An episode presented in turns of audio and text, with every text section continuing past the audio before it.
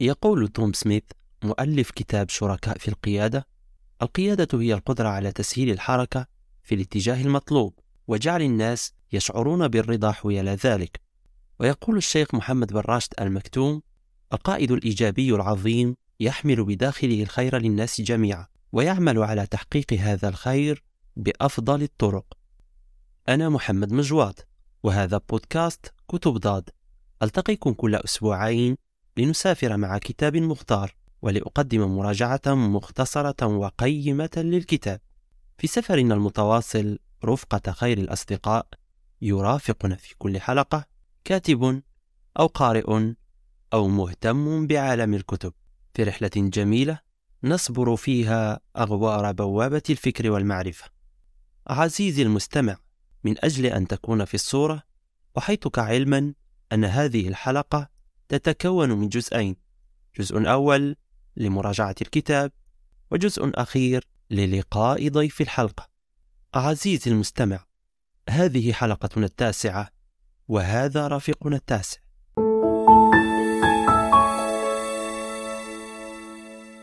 عن دار بيبلوسيميا للنشر والتوزيع تقدم لنا الكاتبة الإماراتية علياء محمد الحسين كتابها المعنون بالإدارة الفاضلة. الكتاب من الحجم المتوسط ويندرج ضمن فئة كتب التنمية الذاتية استهلت الكاتبة عملها بمقدمة أدرجت فيها أقوال بعض الفلاسفة في تصورهم للمدينة الفاضلة وأسس قيامها لتهيئ القارئ لفكرة الكتاب. الإدارة الفاضلة هي تجسيد لرغبة الكاتبة في التغيير البناء في الحياة المهنية. الإدارة الفاضلة هي محاكاة للمدينة الفاضلة من وجهة نظر موظفة تتخيل الطريقة المثالية التي يمكن أن تدار بها المؤسسة التي تعمل بها. يتألف الكتاب من خمسة مداخل. في المدخل الأول تتحدث الكاتبة عن الشعور بالأمان الوظيفي وأثر ذلك على جودة القرارات الإدارية المتخذة. ثم تعرج في المدخل الثاني للحديث عن العدل وتشير فيه إلى إشكالية المقارنة السلبية بين الموظفين في تقييم أدائهم السنوي.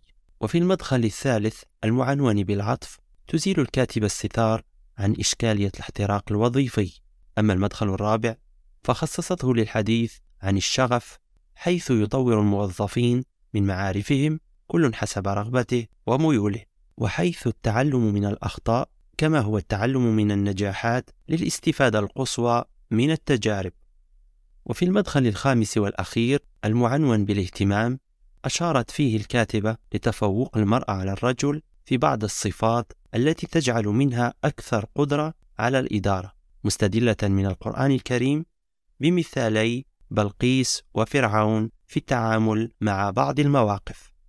عزيزي القارئ، استخدمت الكاتبة أسلوبا سهلا ومختصرا قابلا للفهم وإيصال المعنى دون الإغراق في الكتابة. الإدارة الفاضلة عمل ممتاز يستحق القراءة وتستحق كاتبته التشجيع على الجهد الذي بذلت في استخلاص الفوائد انطلاقا من تجربتها الخاصة. عزيزي المستمع، كانت هذه مراجعة مختصرة لكتاب الإدارة الفاضلة للكاتبة الإماراتية علياء محمد الحسين. أما الآن فسننتقل معا لنستمع للحوار الذي أجريناه معها للحديث عن المؤسسة الثقافية التي تعمل بها. فرجة ممتعة.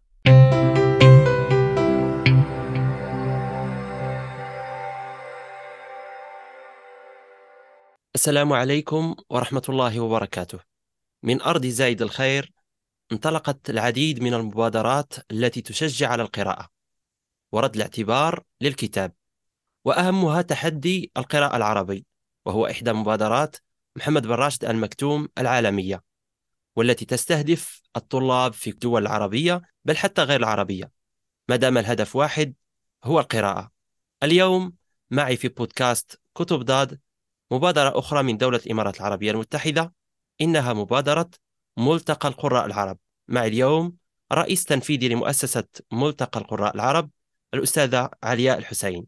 مرحبا بك أستاذة علياء.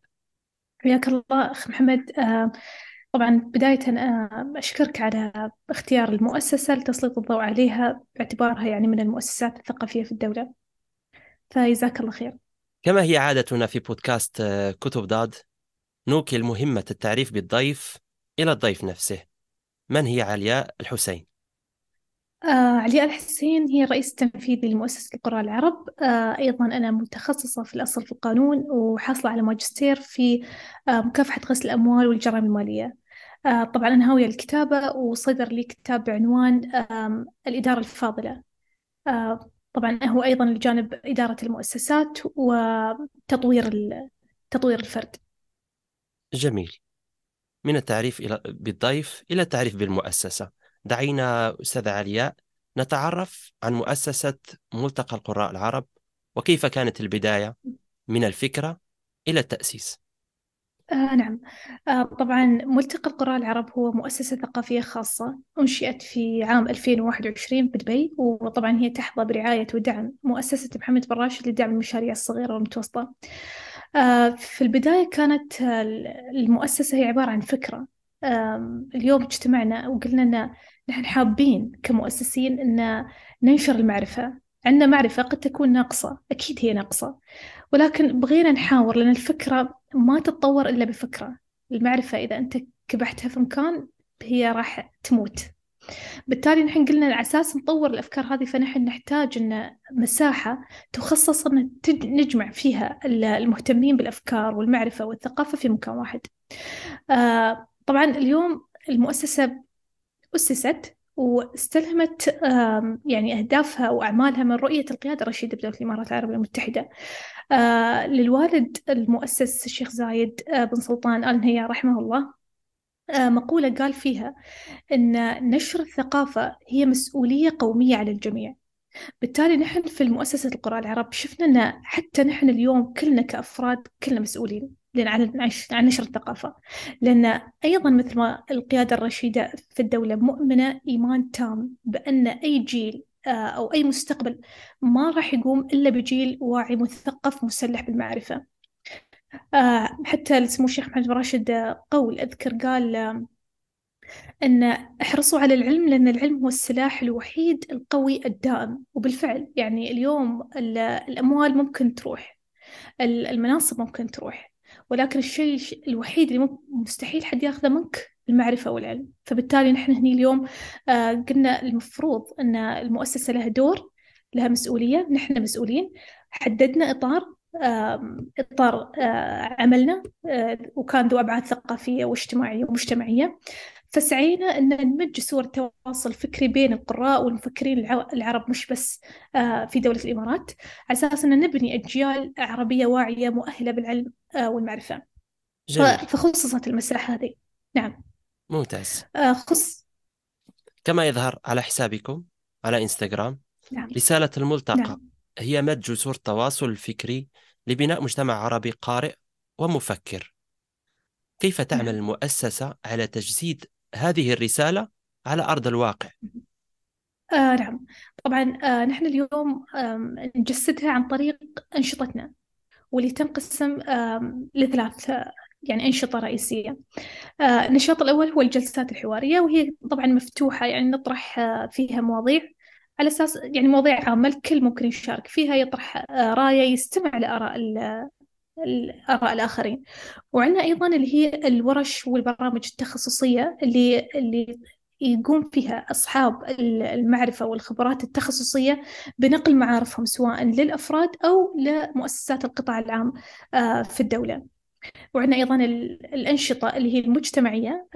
قدرنا اللهم لك الحمد أن نساهم أو نتعاون مع الجهات المعنية في الدولة مثل الهلال الأحمر في نشر ثقافة القراءة والكتب على الأسر المتعففة والأيتام.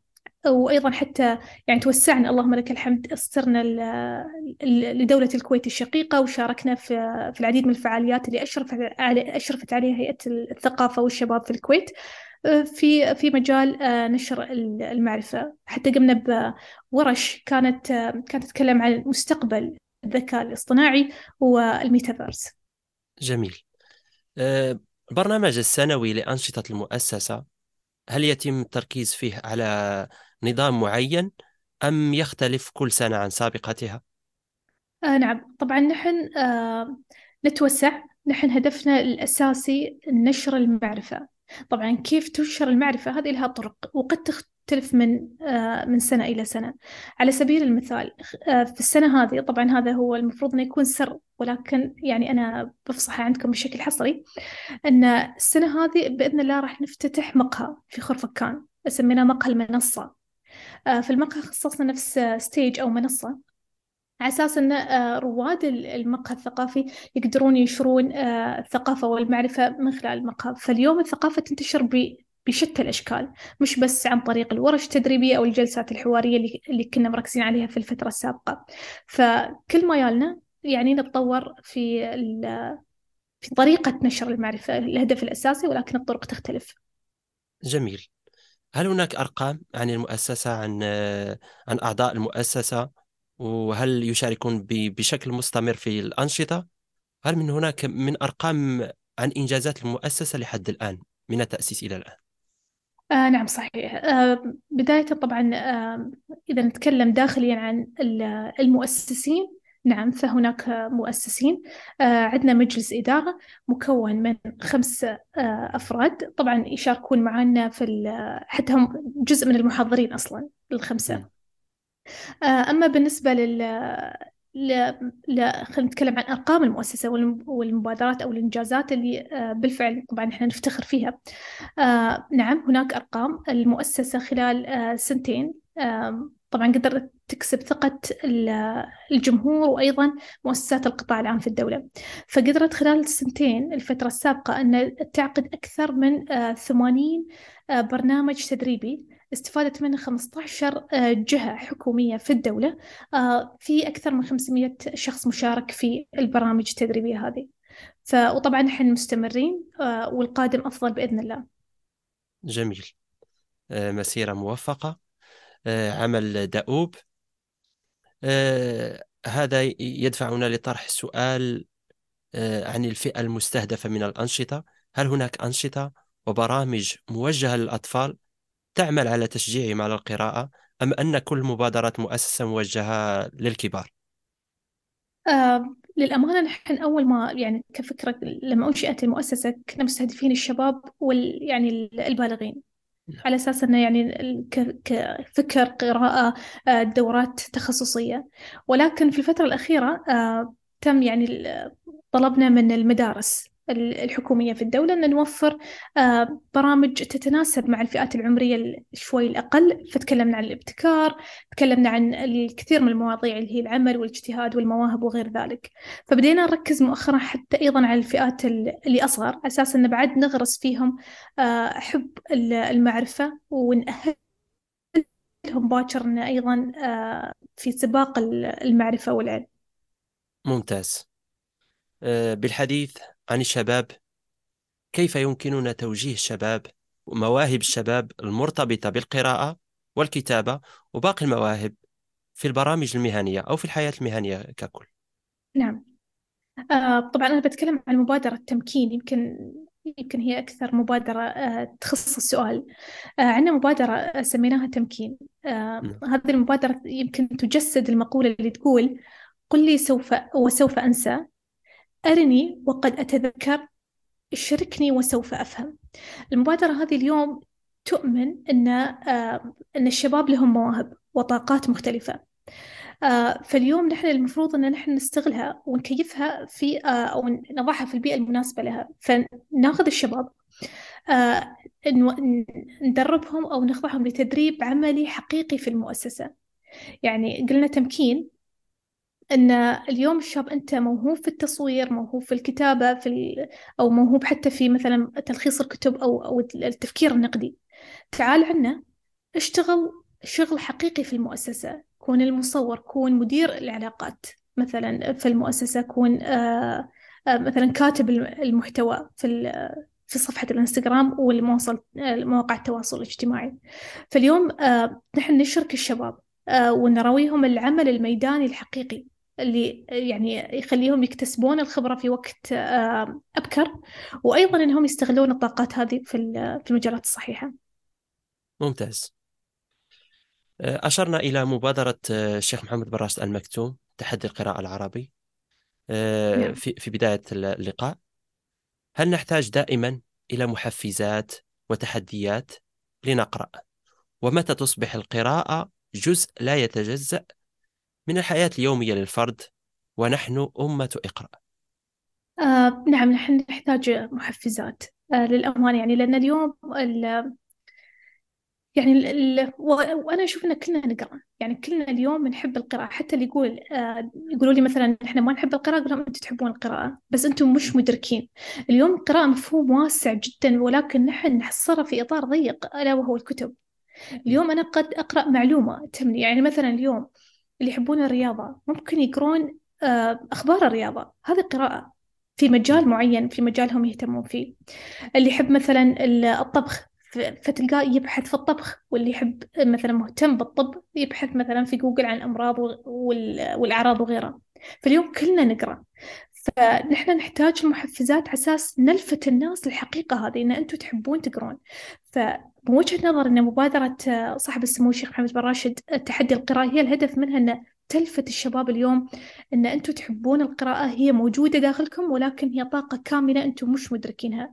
فبالتالي يوم بالتالي يوم أنت تقرأ عدد كبير هائل من الكتب لابد إنك تكتشف الطاقة الكاملة هذه فيك وتعرف نفسك وتشوف نفسك في في يعني قطاع أو أو مثلا تخصص من التخصصات اللي تناقشها الكتب فتدمنها صحيح. وما تقدر يعني تودرها عقب. صحيح هي القراءة في العصر الحالي لم تقتصر على الكتاب الورقي فحسب. توجهنا إلى الرقمي ثم إلى الصوتي. وكما قلت هناك وسائل أخرى للقراءة عبر البحث. نعم صحيح. لكن نحن كشباب الهدف كان هو الإهمال الكتاب الورقي بدرجة أولى أو القراءة بشكل عام. آه، على ذكر القراءة وواقع القراءة لدى الشباب العربي أو كيف تقيم الأستاذة علياء واقع القراءة لدى الشباب الإماراتي بشكل خاص والشباب العربي بشكل عام في ظل الهوس الشديد والمتزايد بوسائل التواصل الاجتماعي والألعاب الإلكترونية والكثير من الملهيات. آه نعم. يمكن أقول رأي ما أعرف إذا هو يعني بيفهم بالطريقة الصحيحة أو إنه بينقلب ضدي. مع إني أنا يعني الرئيس التنفيذي لمؤسسة القراء العرب ولكن أنا ضد اليوم أن نحن نحكر الشباب في الكتاب. يعني مثل ما قلت في وقت سابق اليوم القراءة وحتى المعرفة اليوم تكتسب بطرق مختلفة تماما. يعني اليوم آه، البعض يرى أن كرة القدم مثلا الفيفا لعبة الفيفا على ال PlayStation مثلا قد تكون مضيعة للوقت. أنا علي الحسين أشوف أنها مش مضيعة للوقت بالعكس فيها فوائد كثيرة فيها معرفة أنت ممكن تأخذها. يعني ما أذكر مرة سمعت تيتو كان يقول في الشخص المتحدث نسيت شو اسمه قال آه اليوم يوم يوم الطفل يلعب كرة القدم فيفا آه أونلاين مع أشخاص آه آخرين. هو يضطر إنه يغير استراتيجية استراتيجية اللعب مع كل لعبة بالتالي هو يكتسب مهارة المرونة. مهارة تغيير الاستراتيجية التحليل. فاليوم أنا أتفق تماما مع هذا الكلام وحتى يمكن في المؤسسة انعكس هذا حتى على أعمالنا لأن اليوم عندنا دورات تدريبية مسجلة على هيئة أفلام. يعني اليوم كفيلم وثائقي هو عبارة عن دورة تدريبية فأنت تكتسب المعلومة واليوم تشوف الفيلم. فاليوم المعلومة قد أكتسبها من من أي طريقة مش شرط الكتاب الورقي. يمكن باكر الأبد ما يعني ما نستخدم الكتاب الورقي. عادي. بالعكس الهدف الرئيسي خلينا نركز عليه هو نشر المعرفة وليس نشر الكتاب أو الورق نفسه. جميل. لم تجيبيني على سؤال الواقع واقع القراءة. الواقع واقع القراءة. نعم. آه نعم آه نعم أنا أنا أشوف أنه بالفعل في تراجع في الطلب في طلب الكتاب الورقي ولكن كطلب المعرفة بشتى الوسائل أنا أشوف أن لا الشباب العربي بخير. من واقع الورش التدريبية اللي نحن آه، نطرحها من واقع الجلسات الحوارية اللي يحضرونها. آه، الشباب في الخير ولكن للأسف نحن آه، يعني نحن نربط إنه ما مسكوا الكتاب. فنقول إنه يعني إنهم متراجعين. ولكن لا هم يبحثون المعلومة بطريقة مختلفة لأنهم جيل مختلف تماما. فنحن لازم نفهم الشيء هذا. نعم. هو توازن توازن بين اللعب والقراءة وفي شتى جوانب الحياة. هو الذي يصل نعم. بالفرد للشخص الذي نطمح له. نعم. بالعودة إلى المؤسسة آه، مؤسسة قراء العرب ملتقى قراء العرب. هل من مبادرات مستقبلية تعملون عليها حاليا؟ غير مشروع المقهى الثقافي طبعا. هي طبعا آه نعم. عندنا طبعا مبادرة أكتب لتعيش للأبد. آه طبعا هذه العبارة سمعتها من أحد الأساتذة في جامعة الشارجة وين أدرس. قال جملة كانت جدا جميلة. قال اليوم الشخص إذا تزوج وياب العيال ترى العيال ممكن يعيشون مثلا يعني أحفاده ممكن سبعين إلى مئة سنة وفي النهاية اسمه هو راح يندثر. ولكن الشيء الوحيد اللي راح يخليك اليوم كإنسان إنك تعيش للأبد هو الكتاب. اليوم نحن نقرأ كتب ناس ماتوا من يمكن آلاف السنين. ولكن كتبهم ومعرفتهم ظلت باقية فأطلقنا في المبادرة آه، في المؤسسة مبادرة أكتب لتعيش الأبد وهي مبادرة آه، بنطلق فيها كتاب آه، يشارك فيه أكثر من كاتب مبتدئ طبعا بيخصص لكل كاتب فصل إنه يخوض أول تجربة له في الكتابة. منها إن نحن نقلل التكاليف. فبدل ما الشخص يدفع تكاليف باهظة جدا على إصدار كتاب واحد وهو مبتدئ ما عنده جمهور يشارك في فصل. التكاليف تكون أقل راح تتحمل المؤسسة جزء منها. أيضا هناك ال ال الانتشار. نحن بنساعده لأن اليوم آه، إذا الكتاب شارك فيه مثلا خلينا نتكلم عن 12 كاتب. آه، انتشار انتشار مثلا الكتابات كاتب واحد منهم راح تنتشر مع 11 عائلة. أو 11 آه، جمهور للكتاب الآخرين. فالانتشار راح يكون أوسع. وطبعا هي تجربة أولى. آه فماشيين فيها وإلى الآن اللهم لك الحمد عندنا 12 كاتب وطبعا بندنا باب المشاركة لأن خلاص صار الضغط كبير. ف 12 كاتب آه راح يشاركون في أول نسخة من الكتاب اللي نامل انها تصدر هذه السنة بإذن الله. جميل. مبادرة جميلة. تستحق التشجيع والتنويه. آه الآن وصلنا لفقرة اعطيناها اسم ثلاثة في ثلاثة. فقرة ثلاثة في ثلاثة فقرة لتقديم اقتراحات و آه، أسماء قد تفيد القارئ أو المستمع مستعدة؟ إن شاء الله مستعدة طيب. آه، ثلاث كتاب تعطيهم الدرجة الكاملة نظير ما قدموه من أعمال ولك حرية الاختيار بين نعم. الكتاب العرب أو الأجانب آه نعم هو سؤال صعب أمانة لأن ثلاث كتاب يعني عدد قليل جدا في وايد كتاب. يعني يمكن أقول لك آخر كتاب قريت لهم يعني كانوا أثروا فيني. آه ولكن ممكن أختار ال... كثلاثة يعني. آه بختار الكاتبة المصرية منى سلامة هي كاتبة روايات فلسفية. آه بختار آه، الدكتور علي الوردي. آه وبختار أيضا الكاتب السعودي سلطان الموسى. جميل. من الكتاب إلى الكتب. ثلاث كتب كان لها الأثر الكبير على علياء. آه، أيضا هناك العديد من الكتب أمانة.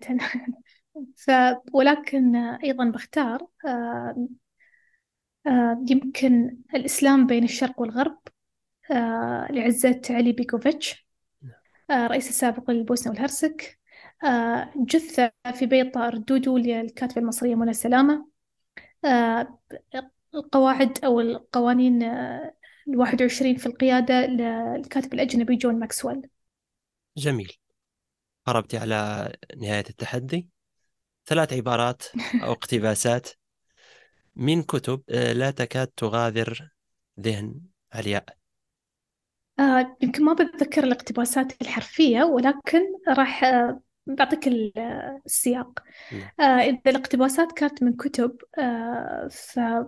ففي كتاب كان اسمه Nothing You Don't Already Know. الكتاب يقول عندما لا تتفتح الزهرة فأنت تصلح البيئة التي تنمو فيها وليس الزهرة نفسها. فالعبارة هذه وايد أثرت فيني لأن اليوم نحن إذا شفنا أن الشخص مثلا آه، سيء أو في طباع مثلا غير محتملة نلومه نفس نلومه هو ولكن نهمل الظروف المحيطة والبيئة اللي كان اللي وجد فيها. نعم. آه هذه عبارة العبارة الثانية ما أتذكرها بالضبط ولكن كانت أيضا في كتاب الإسلام بين الشرق والغرب. وبما معناه قال الكاتب أن اليوم إذا نلاحظ تاريخ البشرية آه، من بداية كتابة التاريخ راح نلاحظ أن الإنسان دائما كان يشعر أنه غريب عن عن الأرض. من بداية البشرية والإنسان يطمح للسماء ويشوف العالم اللي ما وراء الأرض على خلاف الحيوان. اللي اللي مكتفي بالأرض وخلاص يعني ما يطمح أنه مثلا يكون عنده يوم آخر أو أو عالم آخر. فيقول يعني طموح الإنسان هذا لابد أن يترسخ بسبب أن اليوم الإنسان بالفعل في معرفة أدت إلى وجود الشيء الثقة في نفسه أنه هو غريب عن الأرض. نعم. أيضا اقتباس آخر للكاتبة منى سلامة آه، قالت في روايتها جثة في بيت طائر الدودو أن الحياة عبارة عن نافذة. نحن نشوف نحن نختار النافذة اللي نشوف منها الحياة. فإذا اخترنا نافذة مش جميلة راح نشوف القبح. وإذا اخترنا نافذة جميلة راح نشوف الجيد والمعرفة والأشياء اللي نحن اخترناها. وهذا ذكرني حتى بالآية الكريمة اللي تقول آه، إن الله لا يغير ما بقوم حتى يغيروا ما بأنفسهم. بالتالي التغيير يبدأ من النفس بعدين يبدأ من من البيئة المحيطة. جميل. نجحت في التحدي. ووصلنا وصلنا إلى نهاية هذا اللقاء الشيق. أستاذة علياء رسالة توجهينها إلى الشباب العربي. آه، طبعا هناك العديد من الرسائل ولكن بحاول أختصر. آه، جلست أفكر قبل قبل فترة آه، يعني عن عن المعرفة وللشيخ الشعراوي رحمه الله قول أن اليوم الرزق قد يكون ليس مال فقط إنما يكون علم خلق غير ذلك. فاليوم أنا مختصة في العلم في المجال الثقافي فأوجه رسالتي للشباب أن ينشروا العلم. آه ونشر العلم لا يقل أهمية عن نشر آه أو, التص... أو الصدقة بالمال. يعني ال... هناك حتى الله سبحانه وتعالى يذم الأشخاص اللي يبخلون آه يعني بنشر العلم. وقال في سورة النساء ويكتمون ما آتاهم الله من فضله. قد يكون فضل الله سبحانه وتعالى عليكم بالعلم أو المعرفة. انشروها ولا لا آه تكتمونها. فيعني لتعمل فائدة ولتساهمون أن أنتم آه، في في بناء الجيل الجديد الواعي بالمعرفة آه، والثقافة. شكرا أستاذة علياء الحسين على تلبية الدعوة. وأتمنى أن تكوني قد استمتعت بهذا الحوار. جزاك الله خير. أنا جدا سعيدة بالاستضافة هذه وأكرر الشكر لك أستاذ محمد مرة ثانية. شكر موصول لك. بودكاست كتب ضاد هو مساحة للشباب شغوف بالكتاب. وأنت ومؤسسة ملتقى القراء العرب تقومون بعمل فريد في هذا المجال. شكرا مرة أخرى أستاذ علياء إلى فرصة قادمة بإذن الله. والسلام عليكم ورحمة الله وبركاته. إن شاء الله. مع السلامة. جزاك الله خير. عزيزي المستمع كنت في الاستماع للحلقة التاسعة من بودكاست كتب ضاد. وفي انتظار الحلقة القادمة قم بتسجيل موعدها على مذكرتك. تابع حساباتنا عبر مواقع التواصل الاجتماعي واشترك في قناتنا على يوتيوب. ولا تنسى مشاركة هذه الحلقة مع أصدقائك المهتمين بعالم الكتب. إلى اللقاء.